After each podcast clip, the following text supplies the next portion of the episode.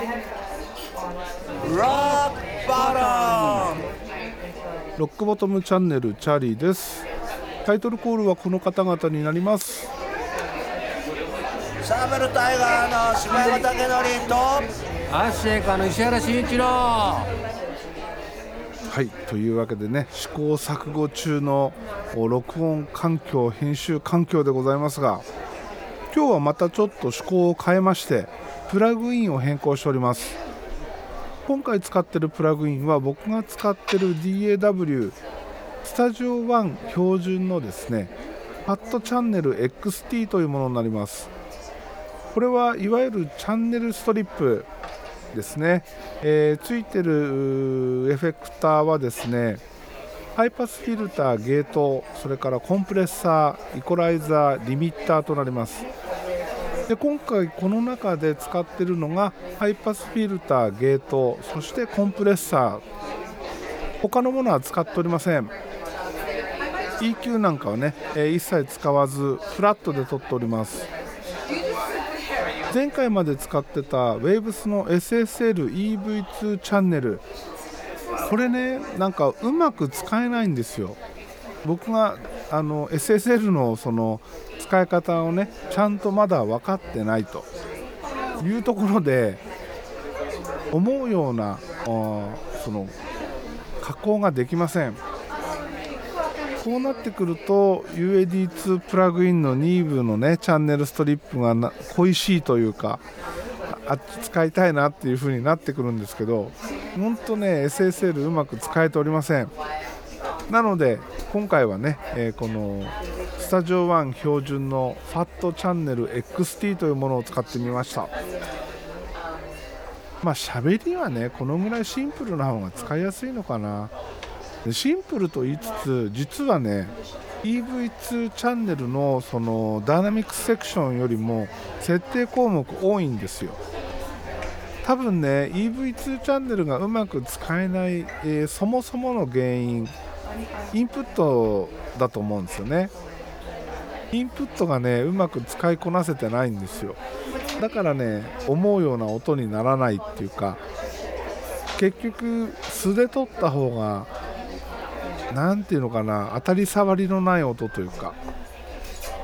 でそれだけだとあのちょっとね、えーレベルのばらつきとかがあるので今回、えーハイパスフィルターゲートコンプレッサーを使っていると。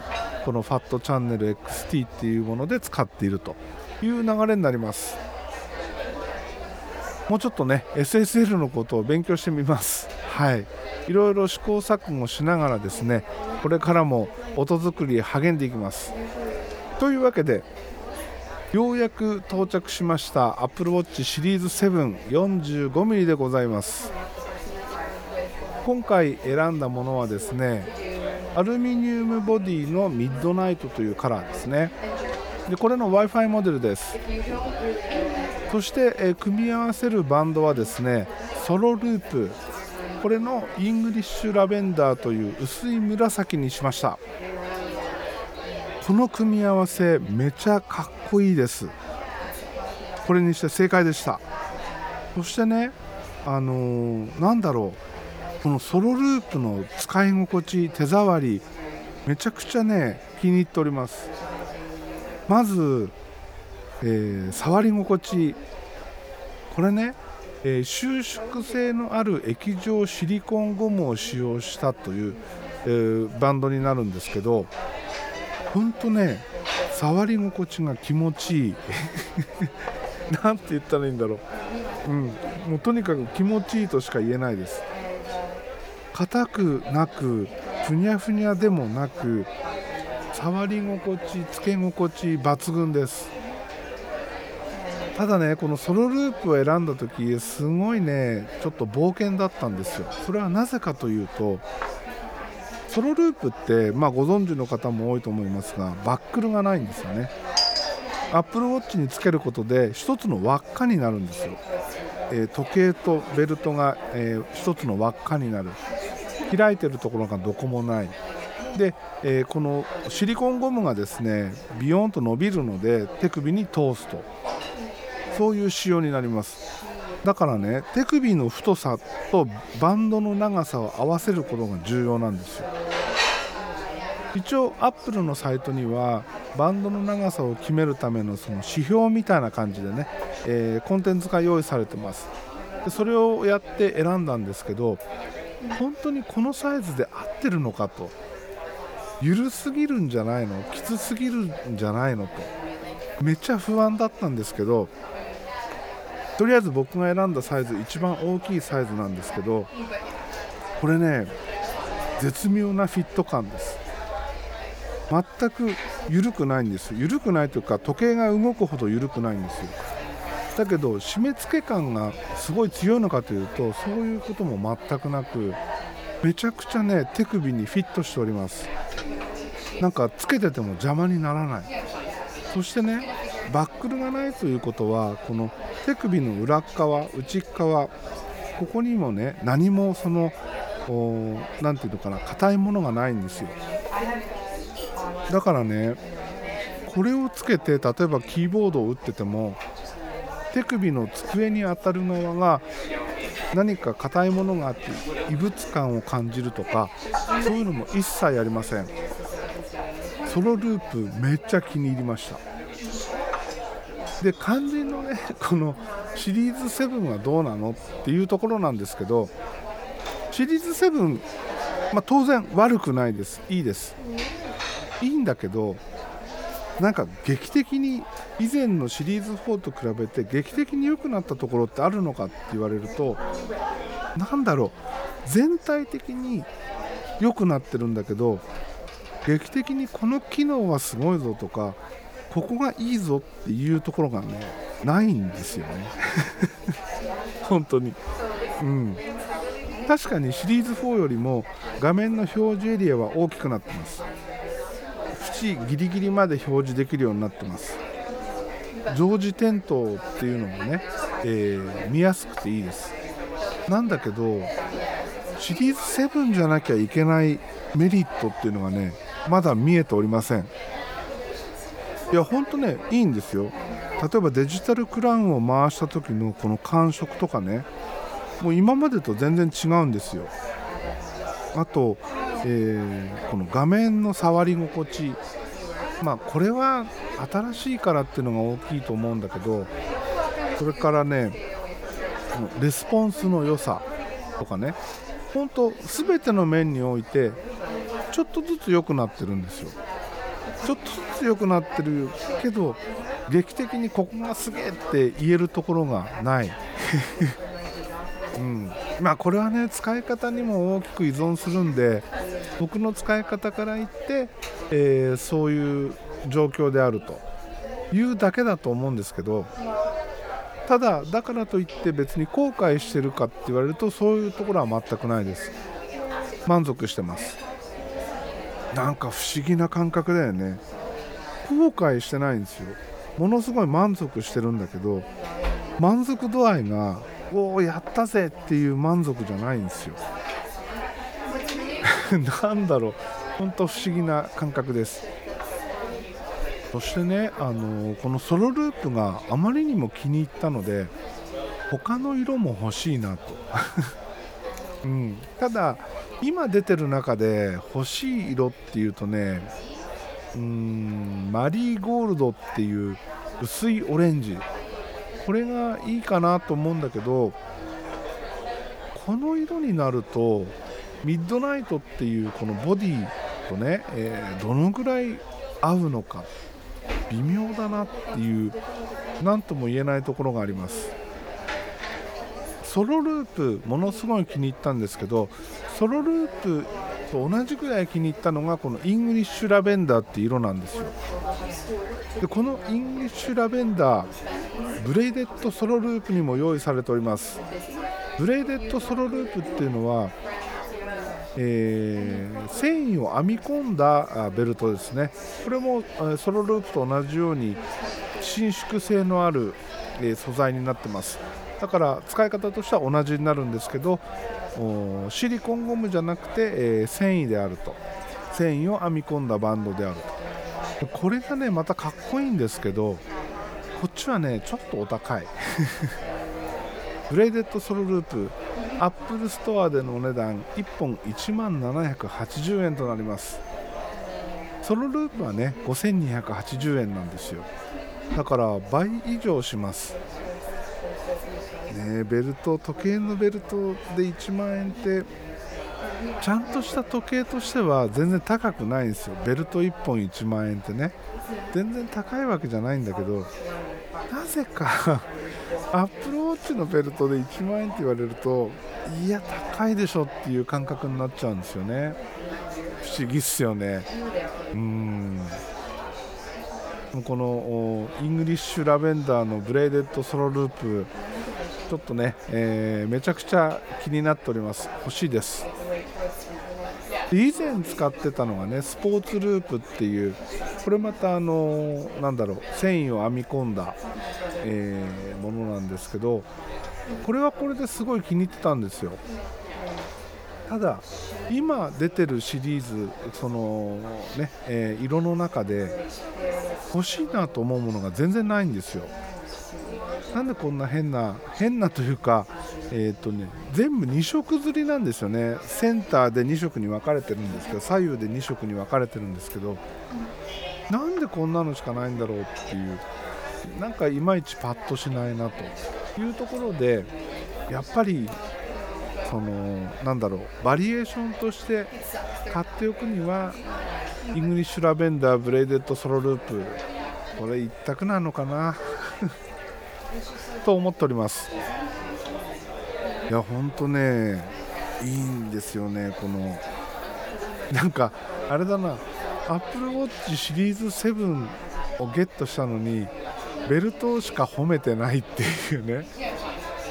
ってことはシリーズ4のままベルトだけ買い替えればよかったじゃんっていうところなのかもしれませんがただ、やっぱりこの操作系のね、えー、ていうのかなスムーズさ、軽さ、えー、それから画面の領域が少し広がったことこれによる使い勝手の良さそして常時点灯をしているっていうねこれまた使い勝手の良さそういうのを考えると今回シリーズ7にしてね良かったなと思っております。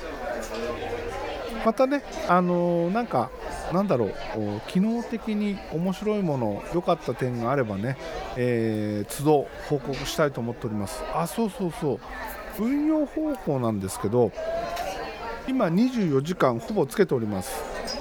でもねバッテリー自身はですねまあ大体朝、えー、家を出て、えー、仕事から帰ってくるまで約12時間ぐらいその間で消費されるバッテリーが約40%ぐらいかな。40%から50%ぐらいになると思います。でこのペースでいくと充電なしで丸1日丸1日ちょっとぐらいしか使えないというところなんですけど急速充電に対応してるんですよねこのシリーズ7ということで今ですね朝起きてからご飯を食べてる間に充電します。そして、えー、大体その間に満充電になるんですよ。そして、えー、時計をつけて会社に行って帰ってきて、えー、お風呂に入るときにまた充電します。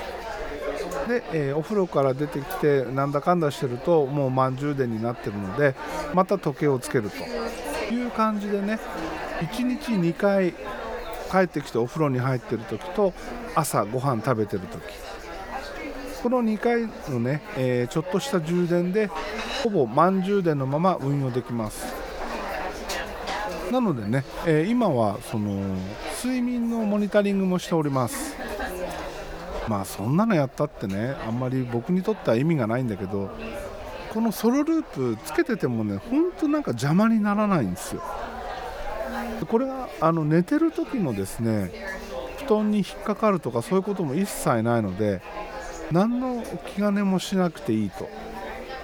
ずっとつけてたいなと思わせるベルトなわけですよ。だから、あの睡眠のモニタリングをねやってみようということで今ほぼ24時間つけっぱなしの運用してます。で、2回1日2回のちょっとした充電タイムを設ける。これだけでねあの全然運用していける。これはねいいです。この急速充電素晴らしいです。はい。そしてそしてじゃあねちょっと年末からハマってる iPad アプリ。それはですねメモアプリのクラフト。それからカレンダーアプリのファンタスティカルっていうねこの2つです。もちろん年末からトライしてるお絵描きですね。プロクリエイト。これも含めてなんですけど特に、え、普段使いできるものということでメモアプリのクラフトとカレンダーアプリのファンタスティカルこれがねものすごいいいと使い勝手がいいということでサブスク契約いたしました。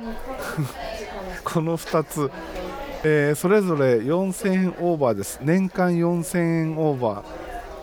どっちもね結構高い方です。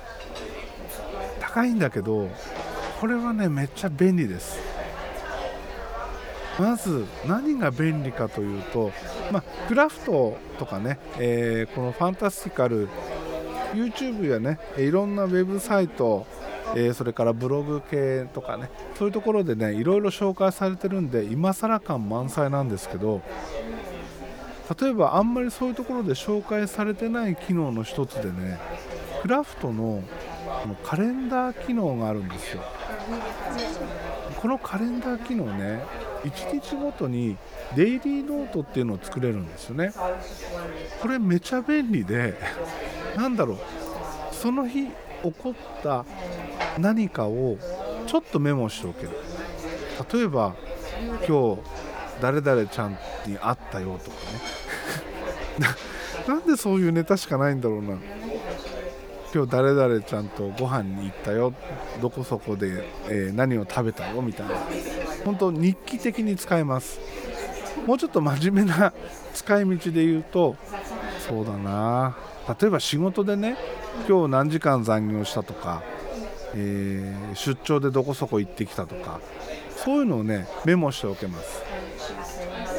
これなんかねあんまり紹介されてないんだけどこのデイリーノートが個人的にはすごい気に入ってます。クラフトそのものは本当いろんなところで紹介されてていろんな使い方があるっていうのをね、えー、ググればいっぱい出てきます。なんですがデイリーノートをね、えー、なんだろうを知ってるところってあんまり見てない気がするんですよね。でもこのデイリーノートめちゃくちゃお使い勝手いいです。そしてファンタスティカルっていうカレンダーアプリ。結局そのクラフトのこのカレンダーカレンダーそのデイリーノートっていうメモとねファンタスティカルのカレンダー。なんか機能的にちょっとかぶってるような気がするじゃないですか。どっちもカレンダー系の話で。なんだけどファンタスティカルの方は純粋なカレンダーアプリなんですよね。カレンダーと天気予報が一緒になってるって感じかな。だからねカレンダーアプリを立ち上げておくだけで天気予報も見れると。まあ簡単な天気予報ですけどね。でこのファンタスティカルをウィジェットとして iPhone、iPad の最初のページに出しております。そうすることでカレンダーと天気予報がね1つのウィジェット画面で分かると。これはこれで便利です。で、えー、そのウィジェット画面にプラスボタンがあるのでそこからねダイレクトに予定も入れていけます。いちいち、え、アプリを立ち上げて、えー、予定の追加を書き込むなんていうね手間がいりません。これは素晴らしい使い勝手がいい。ただこれだけこれだけかいやこれだけじゃないんだよな。これだけじゃないんだけど今あの僕の使い方的に気に入ってる大きく気に入ってる点っていう意味でこれを紹介しましたけどこれに年間4000円なんぼって結構でかいよなっていうとこなんですけどいうとこなんですけどお金を払ってでも使ってみたいなと思わせるアプリたちっていうところでしょうかね。うんまあ、どっちもいろんなサイトで紹介されているので YouTube 含めてねいろんなところで紹介されているのでもし、えー、気になる方それからあの何かいいカレンダーないかないいメモ帳ないかなって探してる方調べてみてください。クラフトとファンタスティカルって言います。はい。というわけでね、えー今日はこの辺で終わります。エンディング曲はヘルボイスヘルギターから「焼酎野郎」でお別れです。ではまた次回です。